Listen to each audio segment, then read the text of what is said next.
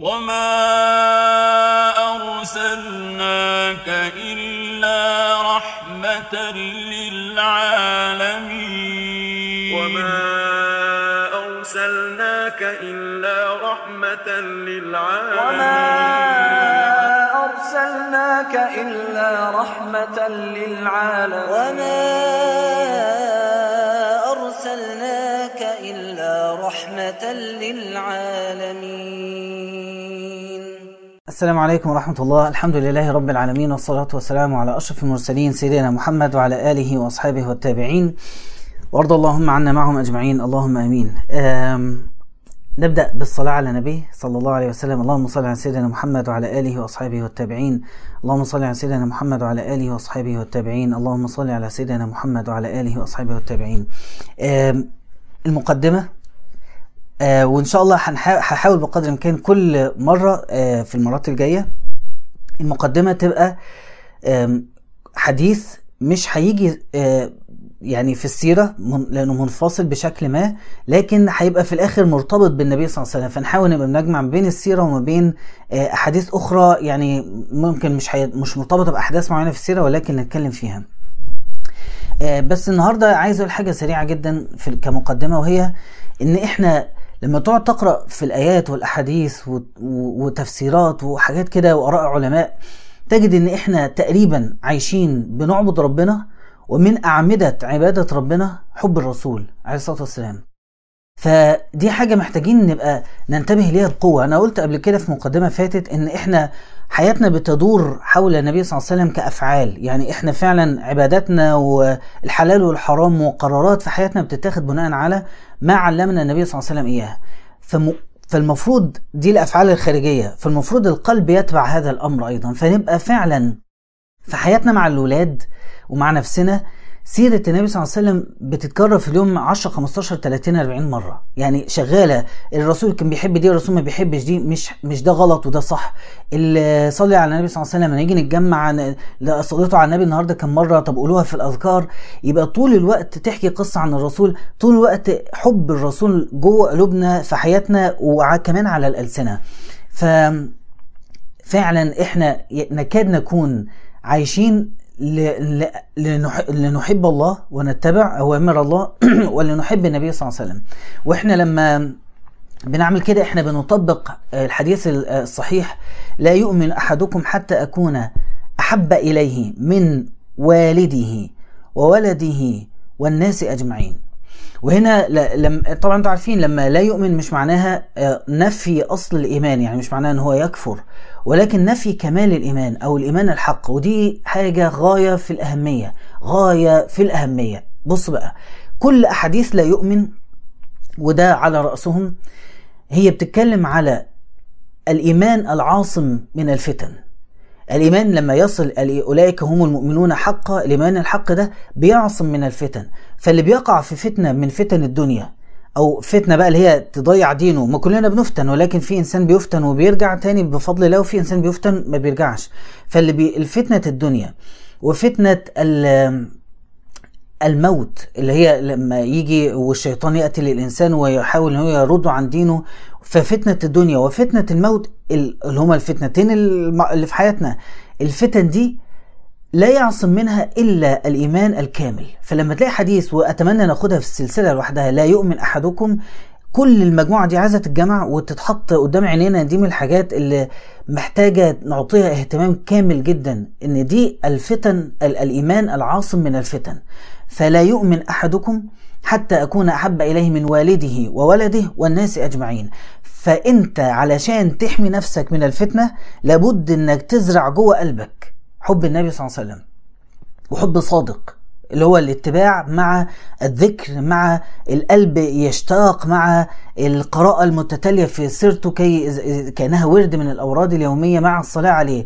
وتورث هذا لأولادك وتبقى طول الوقت سيرة النبي صلى الله عليه وسلم في اليوم والليل متكررة. كأنه ال- الطرف الآخر في العائلة الذي ليس موجود ولكنه موجود. مش موجود بشخصه ولكن موجود بسيرته. فيبقى ذكره في اليوم والليلة حاجة يعني زي ما قلت كده كأنه واحد من أفراد العيلة موجود معانا آه، بسيرته والصلاة عليه والكلام عنه وصف شكله أيا كان حاجة تلمه تفضل طول الوقت تزرع في أولادك حب النبي صلى الله عليه وسلم زرعا. وهذا مما تعصم به أولادك من الفتن. خايف عليهم؟ خليهم يحبوا الرسول. وهذا الحب يصل بهم للإيمان الكامل العاصم من الفتن. والله تعالى سبحانه وتعالى يعني إيه؟ يعني يرزقنا الحلاوة حلاوة حب النبي صلى الله عليه وسلم. طيب. توقفنا المرة السابقة عند آه، الملأ من قريش وتحديدا عند عم النبي صلى الله عليه وسلم بين أربعة أعمام أدركوا الإسلام أدرك الإسلام أدركوا الإسلام من أصل 12 عام آه، ماتوا قبل بعثة النبي صلى الله عليه وسلم. وهم أبو طالب والعباس وحمزة وأسلموا جميعا آه، وعبد العزة وهو أبو لهب وهو يعني العم الوحيد الذي لم يسلم من هؤلاء الأربعة. وزي ما قلت هم هو عم النبي وجار النبي بيته جنب بيت النبي صلى الله عليه وسلم وحموا بنات النبي صلى الله عليه وسلم. اسمه عبد العزة ابن عبد المطلب. وكنيته زي ما ذكرت أبو لهب سماه أو لقبه إياه آه، أبوه عبد المطلب لوسامته وإشراق وجهه. يعني كان آية في الجمال. آه، وهو يكن أيضا بأبو عتبة عشان عنده ابن آه، بهذا الاسم. وهو كما ذكرت أيضا الكافر الوحيد الذي ذكر اسمه صراحة في القرآن. تحقيرا لشأنه. يعني لما يذكر في كل الآخرين هيأتي ذكرهم والآيات التي نزلت فيهم ولكن نزلت ضمنا وكأن ما فيهم ممكن قابل للتكرار في غيرهم. ولكن كأن أبو لهب تفرد في آه، يعني جبروته أو في كفره. ومن أسباب هذا التفرد مكانه وقربه من النبي صلى الله عليه وسلم. يعني أبو جهل هتلاقي عنده عذره ولكن أبو لهب عم النبي والذي أعتق جارية من الجواري حينما بشر بميلاد النبي صلى الله عليه وسلم وشاف يعني جمال النبي وهو رضيع وهو طفل وهو يكبر وشاب وغلام وشاب ورجل بلغ الأربعين شاف الكمال في حياته وشاف ما يجعله يكون أول المؤمنين ولكنه ارتد عن ذلك. فلهذا يعني هو تفرد في الكفر عن بقية الكفار فذكر اسمه تصريحا في القرآن. كان أبو لهب وزوجته أم جميل وليه اسمها أم جميل طبعا راجل وسيم زي أبو لهب في وسامته فتزوج أم جميل لجمالها وهي لقبها ده لما كانت عليه من الجمال الفاتن يعني. فكان هو وزوجته يسكنان كما ذكرت في بيت مجاور للنبي صلى الله عليه وسلم. وأبو لهب كان رجل موسر كان غني جدا وكان عنده أموال طائلة. وكان من الطبقة ال- اللي هي النخبة أو الملأ أو العليا في قريش. وبرغم من حبه للنبي صلى الله عليه وسلم إلا أنه كان من أشد الناس كما قلت عداوة للرسول هو وزوجته التي كانت يعني هيجي كلام عنها أكتر كمان شوية لكنها كانت تحمل الشوك يعني هي مروحة البيت تقوم جاية حاطة شوك أمام النبي صلى الله عليه وسلم في طريقه حتى تؤذي قدميه. يعني كانت عارف أنت لما إحنا بنتكلم إن الواحد يحاول يعمل يعني لا تحقرن من المعروف شيئا أي حاجة صغيرة يعملها هي كانت تفعل هذا الأمر في الشر لا لم تكن تترك شرا إلا وتأتيه تأتي به النبي صلى الله عليه وسلم كما سيأتي قريبا وكانت أيضا امرأة سليطة اللسان آه، وتطيل عليه الافتراء وتشعل الفتن. ومن ما ذكره البخاري ومسلم أن النبي صلى الله عليه وسلم اشتكى فلم يقم ليلة أو ليلتين. فهي ظنت إن هو لم يقم يعني للصلاه بالليل ولم ت... الباب الباب جنب الباب يعني جيران فلم تسمعه بسبب مرض فهي ظنت إن الوحي انقطع وخلاص الموضوع وقف على كده. فأتت أم جميل وقالت يا محمد ما أرى شيطانك إلا قد تركك. خلاص خلصنا بقى ال- الهوجة دي يعني حاجة كده لسان سليط ويعني وتخيل أنهم كانوا يستمعون للقرآن من جدار النبي صلى الله عليه وسلم بصوت النبي صلى الله عليه وسلم. ولك أن تتخيل أثر هذا على قلوبهم وكمية الجهد اللي بذلوه لرفض النور اللي كان بيخترق ال- القلب والعين والجوارح. فنزلت الآية فأنزل الله عز وجل والضحى والليل إذا سجى ما ودعك ربك وما قلى. ومن أيضا أسباب إن أبو لهب من اشد يعني ذكر اسمه في القرآن ومن أشد الناس يعني جرما أنه مش بس جرته للنبي صلى الله عليه وسلم جعلته يرى الحق. ومش بس إن هو يرى رأى النبي من طفولته إلى أن بلغ الأربعين ورأى فيه ما لم يره في غيره في كل عمر من أعماره وحال من أحواله. ولكن أيضا لأن أبا لهب في عداوته كان أكثر من أكثر الناس تاثيرا لأنه عم النبي. فلما يجي قريبك يشهد ضدك شهادته أقوى. يعني عارف القريب لما يشهد لك شهادته مجروحة ليه؟ ده قريبك. طب لما يشهد ضدك تبقى شهادته أقوى من اللي ما يعرفكش لأن ده قريب ده عمك. فالنبي صلى الله عليه وسلم كان عمه أبو لهب. فلما يكون أبو لهب في هذا الموقف من العداوة هو بقى اس كلمته مسموعة أكتر من أي حد. لما حد يقول أبو جهل ده من قبيلة بني مخزوم فعادي بينهم عداوة. فلان ده مش عارف إيه لكن عم الرسول ويعاديه هذه العداوة لا ده يبقى كده فعلا رسول يستحق. يعني ده عمه ده اللي رباه أو ده أحد من اعانه على تربية محمد. فبالتالي ما يقوله في محمد هو الصدق. فكان يسمع له. زوج النبي صلى الله عليه وسلم بنتين كما قلت من بناته وهما أم كلثوم ورقية إلى آه، عتبة وعتيبة. فلما جاء الوحي ويروى هنا في عدة روايات هقولها جميعا.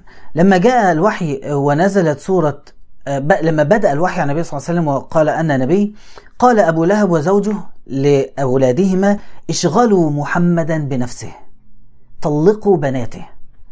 يعني اعملوا له مشكلة جوه بيته اعملوا فتنة في البيت ده علشان يتشغل بيها يعني من أساليب الملأ في كل وقت. عيشوهم عيشة معينة ازرعوا لهم فتن معينة اشغلوهم أي انشغالات حتى تلهيهم هذا عن طريق الحق. فأمرناهما بطلاق بنتي النبي صلى الله عليه وسلم. فلما نزلت السورة قال أبو لهب سورة المسد قال أبو لهب في رواية أخرى رأسي ورأسكما حرام إن لم تطلقا ابني محمد أو بنتي محمد. فطلقاهما وتزوجا فيما بعد عثمان ولم يجمع بينهما. حصل بقى حاجة ظريفة جدا. مش ظريفة يعني خالص. ولم أراد عتيبة آه الخروج إلى الشام. عتيبة اللي هو كان زوج أم كلثوم وطلقها.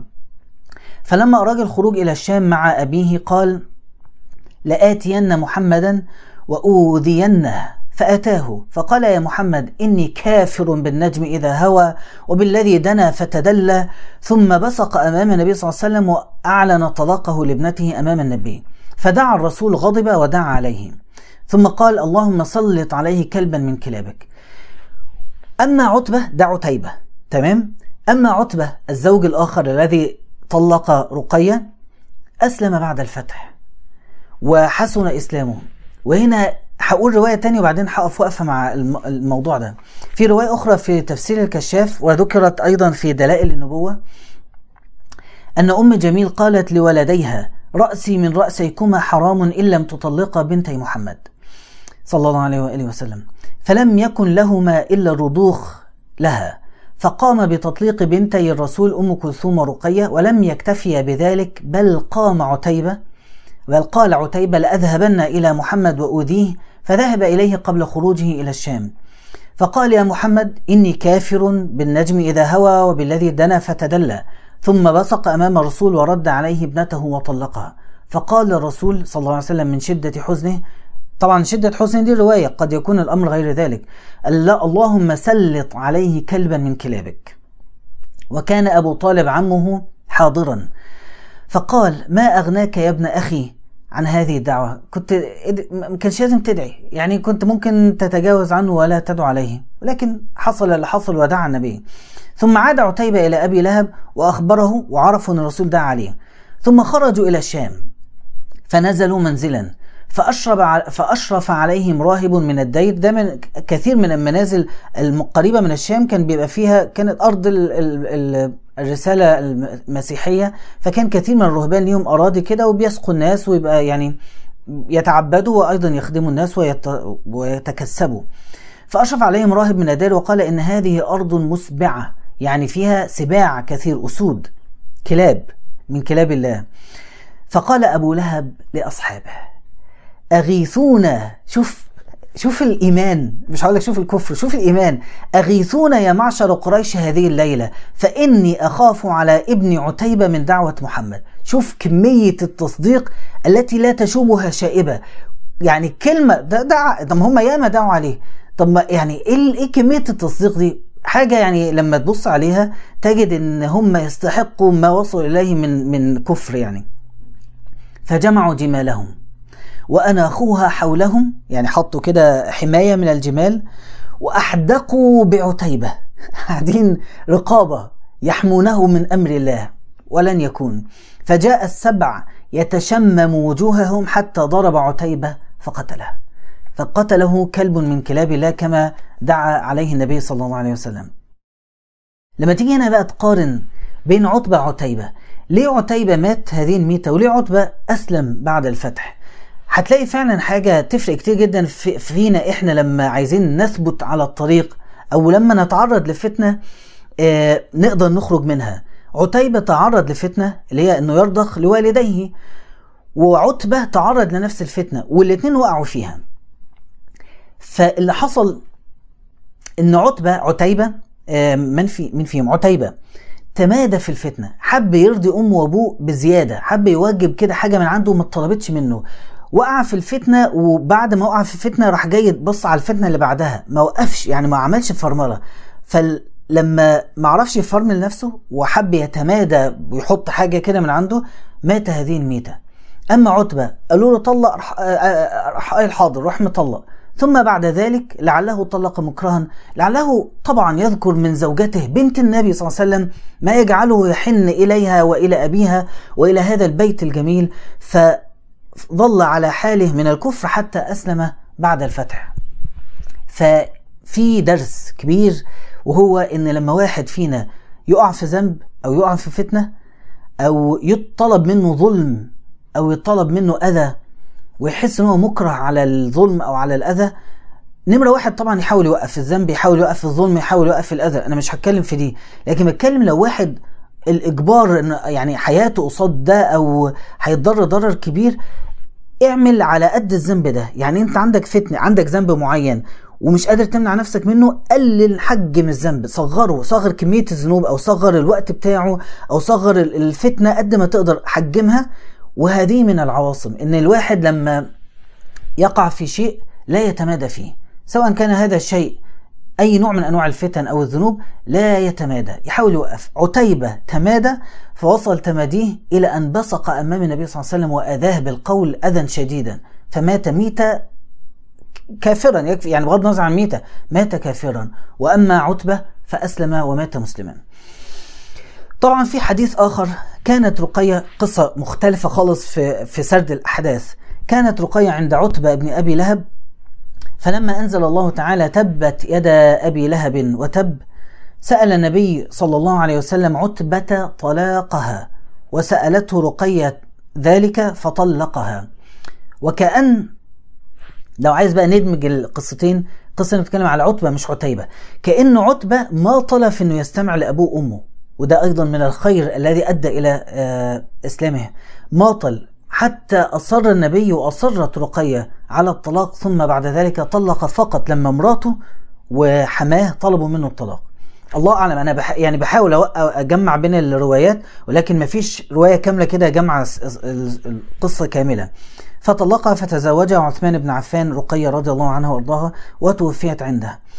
فما هنا تنظر من الآيات التي نزلت طبعا في أبي لهب تبت يد أبي لهب وتب.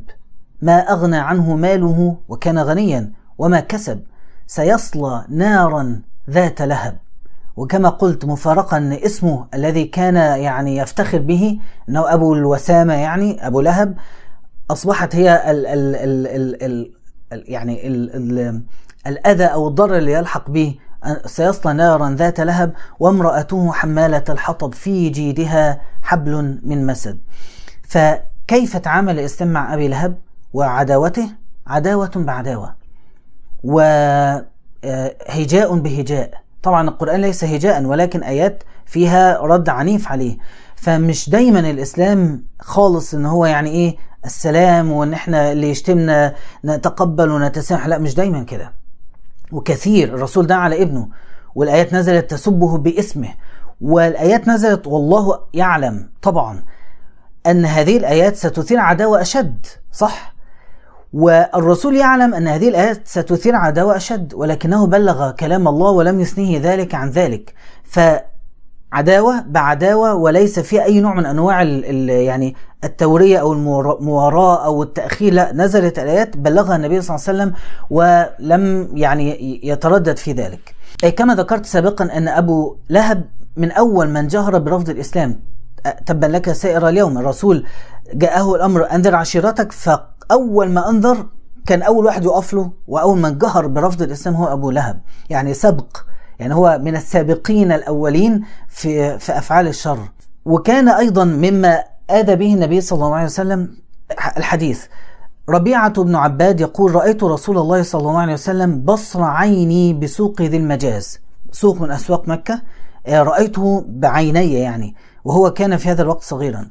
يقول يا أيها الناس الرسول ماشي بين الناس في السوق بتاعهم وحده بطوله أصحابه ما بين مخف إسلامه وما بين معذب ومؤذن بإسلامه. فمشى الرسول وحده صلى الله عليه وسلم لا يخشى في الله لومة لائم يمشي في السوق وحده يقول يا أيها الناس قولوا لا إله إلا الله تفلحوا ويكررها يا أيها الناس قولوا لا إله إلا الله تفلحوا ويدخل في فجاجها والناس متقصفون عليه. يعني هو قاعد ماشي في السوق والناس قاعدة بتتجمع حواليه وبيتكلم يعني اللي ماسك حاجة بيبيعها واللي كان رايح يشتري يقفوا يتفرجوا شوية في كده حد بيقول حاجة وبعدين ما حدش بيهتم قوي. يعني بيتأملوه بيكملوا حياتهم في وكانه ما قالش شيء. فما رأيت احدا يقول شيئا وهو صلى الله عليه وسلم لا يسكت. ما لم يثنه هذا ال ال النفور أو هذا إن هم يعني الرد الفعل منهم لم يثنيه عن الكلام وهو لا يسكت يقول أيها الناس قولوا لا إله إلا الله تفلحون. أيها الناس اشهدوا أن لا إله أنه لا إله إلا الله. أيها الناس اشهدوا أنه لا معبود بحق إلا الله. أيها الناس أفردوا الله بالعبادة. أيها الناس إني رسول الله اليكم ويكررها ويكررها والناس لا تتكلم وهو لا يسكت غير إلا أن وراءه رجلا. أحول وضيء الوجه. عينه فيها حول ووجهه جميل. ذا غديرتين يعني شعره غدائر يقول إنه صابئ كذاب. فقلت هو سيدنا ربيعة يقول من هذا؟ قالوا هذا محمد بن عبد الله وهو يذكر النبوة. قلت ومن هذا الذي يكذبه؟ طفل. شايف واحد ماشي بيقول كلام واحد تاني ماشي وراه قاعد بيقول عليه ده كذاب بيشار عليه وبيشتمه. قلت ومن هذا الذي يكذبه؟ قالوا عمه أبو لهب. ف وكأن أبو لهب لم يدع النبي صلى الله عليه وسلم يخطو خطوة إلا ماشي وراه يوقفه عن الدعوة. تبت يد أبي لهب. كل مرة يخرج فيها النبي صلى الله عليه وسلم في أماكن مبتكرة ما تخطرش في بال سادة قريش اللي قاعدين هناك عند الكعبة إنه هيروح لسوق ذي المجاز ويدعو الناس هناك. أبو لهب مش سايب له فرصة. جاره بيته جنب بيت النبي يتحرك النبي ماشي وراه. وبقى الأسوأ في كده حاجتين. إن هو من هو أبو لهب فلو حد فكر في الموجودين إنه يرد أو يتناقش أو يسأل أبو لهب له له من السطوة والسلطه اللي يقدر يقطع خبر اللي هيتكلم. فعامل إرهاب للناس اللي حواليه إن هم يستجيبوا. والحاجة الثانية كما قلت يعني كما ذكرت هو عم النبي. فلما الناس زي الطفل هو واقف. مين ده؟ ده ابن أخو ده. ده بيقول أنا نبي وعمه اللي اكبر منه بيقول ده كذاب. لا لا طبعا هسمع كلام الراجل الكبير. فقربه من النبي صلى الله عليه وسلم أو قرابته من النبي صلى الله عليه وسلم كانت دافعا للموقف اللي إحنا شفناه إن هو الناس منصتون أو لا يتكلمون وهو لا يسكت. صلى الله عليه وسلم. آه ويروى أيضا أن لما حصل حصار شعب أبي طالب وتكاتف بني هاشم معا إن هم يعني إيه يعينوا بعض على هذا الشعب لم يدخل معهم أبو لهب وهو عم النبي يعني من أبناء هاشم أو من بني هاشم ولكن رفض أن يدخل في شعب أبي طالب لشدة عداوته يعني عادة مش بس الرسول ده عادة الرسول وعيلته كلها قصاد إنه يحافظ على مكانته وتجارته وفلوسه اللي هو يعني بذل ليها كل هذا البذل. ولا تنسى وإحنا بنتكلم إن ابنه مات قدام عينه بدعوة النبي يعني هو مش هو مصدق مليون في المية بالنبي صلى الله عليه وسلم. ولكن عداوة غبية ملهاش أي منطق يعني. ثم بعد ذلك آه توفي أبو لهب بعد بدر بسبع ليال بمرض معد كالطاعون يسمى العدسة. آه وبقي ثلاثة أيام لم يدفن حتى نتن أو أنتن. بقت ريحته مقرفة. يعني آسف في اللفظ بس هي ريحته بقت نتنة يعني. فلما خافوا العار مش عارفين يقربوا منه لأن المرض كان معدي فمحدش قادر يقرب وريحته بدأت تطلع فلازم يخلصوا من الجثة. فلما خافوا العار إن يتقال سابوه لحد ما تحلل يعني حفروا له حفرة ودفعوه إليها بعود حتى وقع فيها ثم قذفوه بالحجارة من بعيد حتى دفنوه. مات هذه الميتة ودفن بالرجم. فيعني وأين أبو لهب الآن؟ لا نعرف عنه ولا يذكر إلا باللعن. والأطفال من أوائل الصور أي مسلم جديد أو أي طفل عايز يحفظ بيحفظ سورة المسد. فيعني يلعنه الصغير والكبير إلى يوم الدين. حاجة تزعل عليه بس في نفس الوقت هو يستحق اللي هو وصله. وكان بين نزول سورة المسد وبين أن مات عشر سنوات. عشر سنوات كافيات لدحض رسالة الإسلام بموقف واحد هو يقول أسلمت. ولكن يعني آه عمي عنها أو أعماه الله عن ذلك وفضل عشر سنوات عارف إن السورة دي نزلت فيه ويرى معجزات النبي صلى الله عليه وسلم ولم يثنيه لحد ما هاجر النبي صلى الله عليه وسلم إلى المدينة ثم خرج يعني أهل قريش لقتال النبي صلى الله عليه وسلم في بدر ولم يثنيه كل ذلك حتى مات هذه الميتة. ويعني ال- انت طبعا إحنا مش دايما الموت بيكون معبر عن شيء. تمام؟ يعني مش شرط إن واحد يموت موتة معينة تعبر عن إن ده إنسان كويس أو لا. خاصة لو كان مسلما فما نقدرش إن إحنا نقيم حد بالشكل الموتة إلا لو موتة صالحة ظاهرة في الصلاح أو ظاهرة في في الفساد. غير ذلك ما لناش إن إحنا نفكر. لكن لما تبص على موتة أبو لهب هو حرصه الشديد على سمعته وعلى مكانته وعلى البيزنس بتاعه وعلى الحاجات دي كلها لدرجة إن هو يعني أسل يعني أيقن أن الرسول رسول ولكن رفض الرسالة بسبب هذا. فمات إن ميتة عكس الحياة اللي هو عاش لها. يعني هو عاش ومات لهدف وفي آخر لحظة لم يتحقق هذا الهدف واترمى رمية الكلاب واترمى رمي بالحجارة. فلعنه الله يعني. أم جميل زوجته. وهي أروى بنت حرب ابن أمية. تمام؟ يعني تبقى مين بقى؟ الاسم ده بيفكرك بمين؟ أبو سفيان بن حرب. فهي أخت أبو سفيان ابن حرب وعمة زوج النبي صلى الله عليه وسلم اللي هي بنت أبي سفيان أم حبيبة رملة بنت أبي سفيان. فبنت أخوها أسلمت وتزوجت النبي صلى الله عليه وسلم. وأخوها كان من أشد الناس عداء ولكنه أيضا أسلم بعد ذلك. وأخوها الآخر الحارث ابن حرب كان زوج صفية عمة النبي صلى الله عليه وسلم. يعني هي تقرب للنبي من 100 اتجاه صلة القرابة. يعني حتى إن أخوها كان متجوز عمة النبي صلى الله عليه وسلم وهي متجوزة عم النبي صلى الله عليه وسلم. قبل أن يتوفى عنها ثم تزوجت عمة صفية تزوجت آه، العوام بن خويلد أخو السيدة خديجة. وبعد ذلك أنجبت السيدنا الزبير بن العوام. أبوها عايزة أقف وقفة صغيرة مع أبوها وهو حرب بن أمية أبوها وأبو أبو سفيان. وجد مين؟ معاوية بن أبي سفيان. يعني بعد قريب جدا تؤول الدولة إلى حفيد حرب فهي أروى بنت حرب بنت حرب بن أمية أم جميل. لو كانت صبرت كان زمان هتشوف إن السيادة بعد ما كانت متوزعة بين قبائل متعددة دول ليهم الرفادة ودول عليهم السقاية ودول مش عارف إيه السيادة كلها اجتمعت تحت النبي صلى الله عليه وسلم. ثم بعد قريب كانت تحت معاوية ابن أخوها. آم، فيعني تحس إن هم حاربوا بدون أي هدف مفيش أي هدف. يعني حتى الملك اللي عايزينه وحاربوا النبي صلى الله عليه وسلم عشانه رجع لهم في الآخر. فطب أنتوا عملتوا كده متوا كفار ليه؟ غباء. ففي حاجة عايز أقف فيها مع آه، حرب بن أمية وهو أبوها. وكان من أكابر مكة وأمير قريش وكنانة. وكان قائد قبيلة كنانة في حرب الفجار وتكلمنا عنها زمان يعني.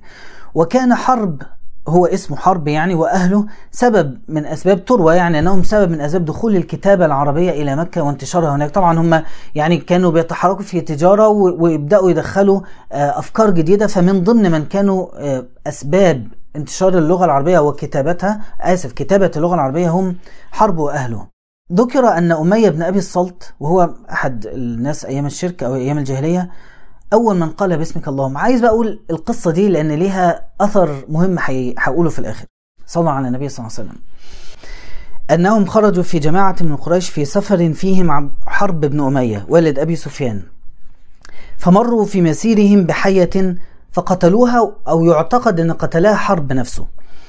فلما أمسوا أو جاءتهم امرأة من الجان بسبب قتل هذه الحية تمام؟ مين قتلها؟ حرب. فلما ف ف ومعها قضيب فضربت به الأرض فنفرت الإبل في كل مكان يعني تحركت في كل مكان فذهبوا في طلبها عشان يرجعوا بالإبل تاني فلما أعياهم ذلك فذهبوا في طلبها حتى ردوها جميعا. فلما اجتمعوا خلاص اجتمعوا جابوا الإبل جاءت المرأة مرة تانية ومعها القضيب وضربت مرة أخرى فنفرت الإبل فذهبوا في طلبها فلما أعياهم هذا الأمر قالوا والله هل عندك لنا لما نحن فيه من مخرج؟ قال لا اللي هو أمية.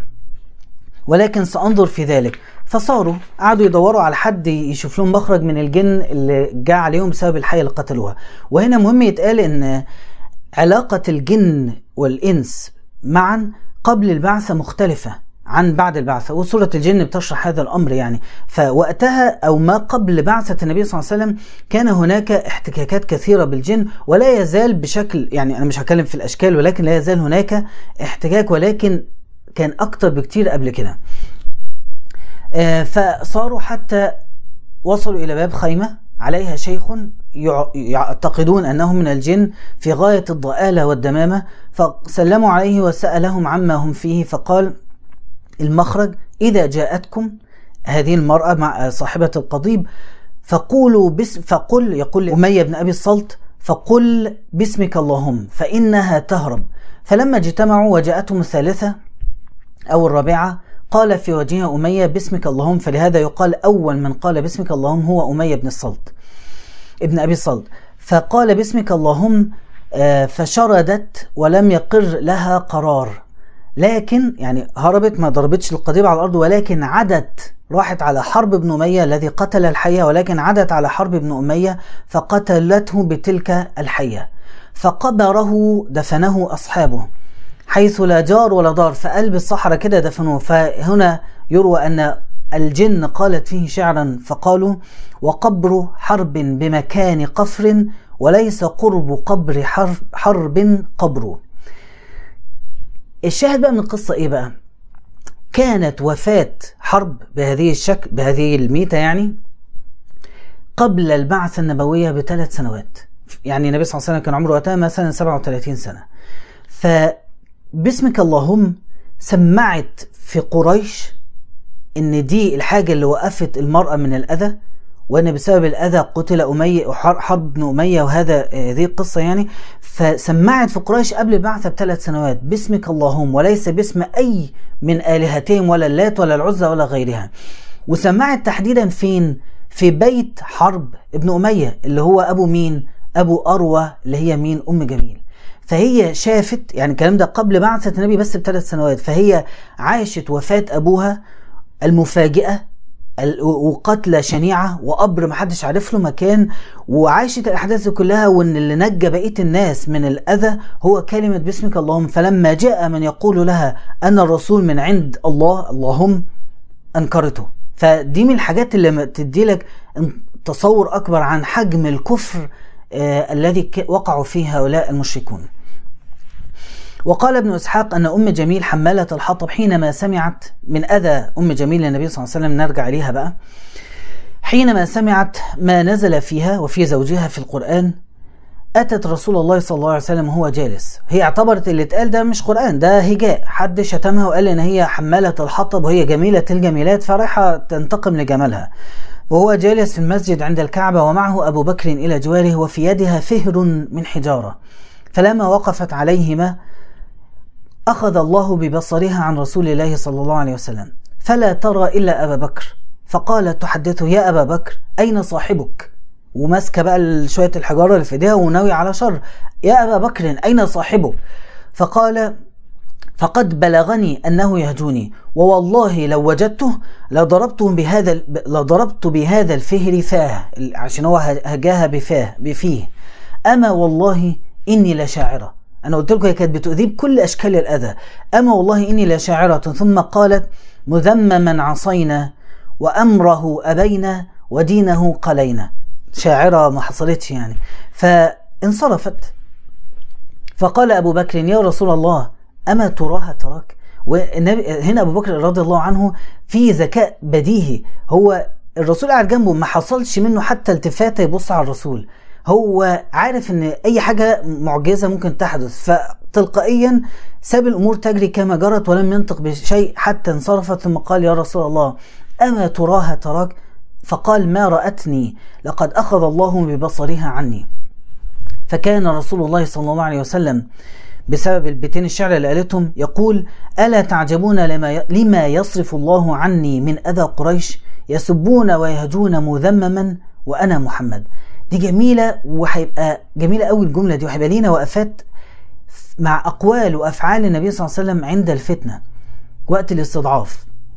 لما يتعرض لحاجة فيها شدة كيف كان يستقبل؟ من ضمن أشكال استقبال الابتلاء اللي فيه شدة هم يعني لم يتركوا شيئا إلا وقالوه كذاب وساحر ومجنون وعابوا عليه أشياء كثيرة جدا ويعني وفي الآخر النبي صلى الله عليه وسلم قال إيه هم يسبون مذمما وأنا محمد فيبتسم ويرضى ويقول ألا ترون كيف يصرف الله عني؟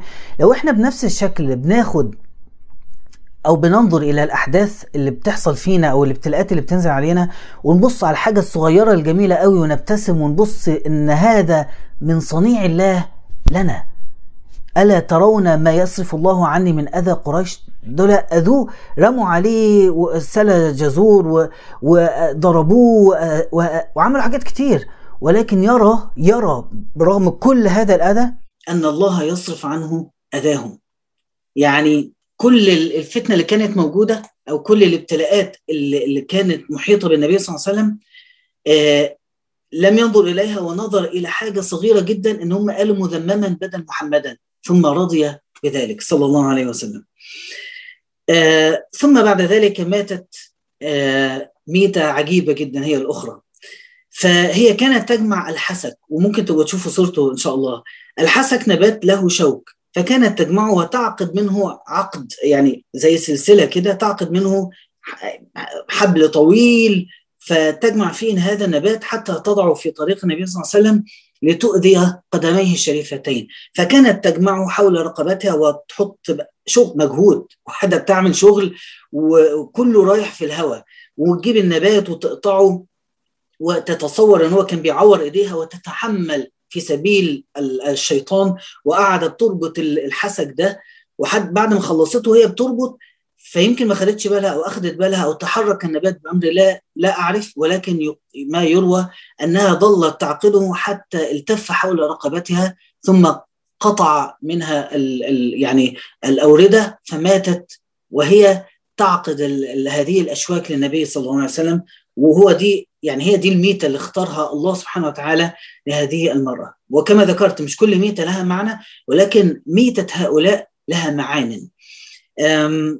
نكتفي بهذا القدر النهارده إن شاء الله ونستكمل يعني واضح إن الملأ من قريش هياخدوا معانا شوية وقت ولكن يعني قبل ما يعني إن شاء الله المرجع هنستكمل أبو جهل والآخرون لكن عايز اكد على حاجة إحنا بنتكلم عن الملأ من قريش إحنا بنتكلم عن طبعا سيرة النبي صلى الله عليه وسلم وبنتكلم عن ردود النبي معاهم وعليهم وعن آيات نزلت فيهم فبنتكلم عن سيرة وأحاديث وقرآن.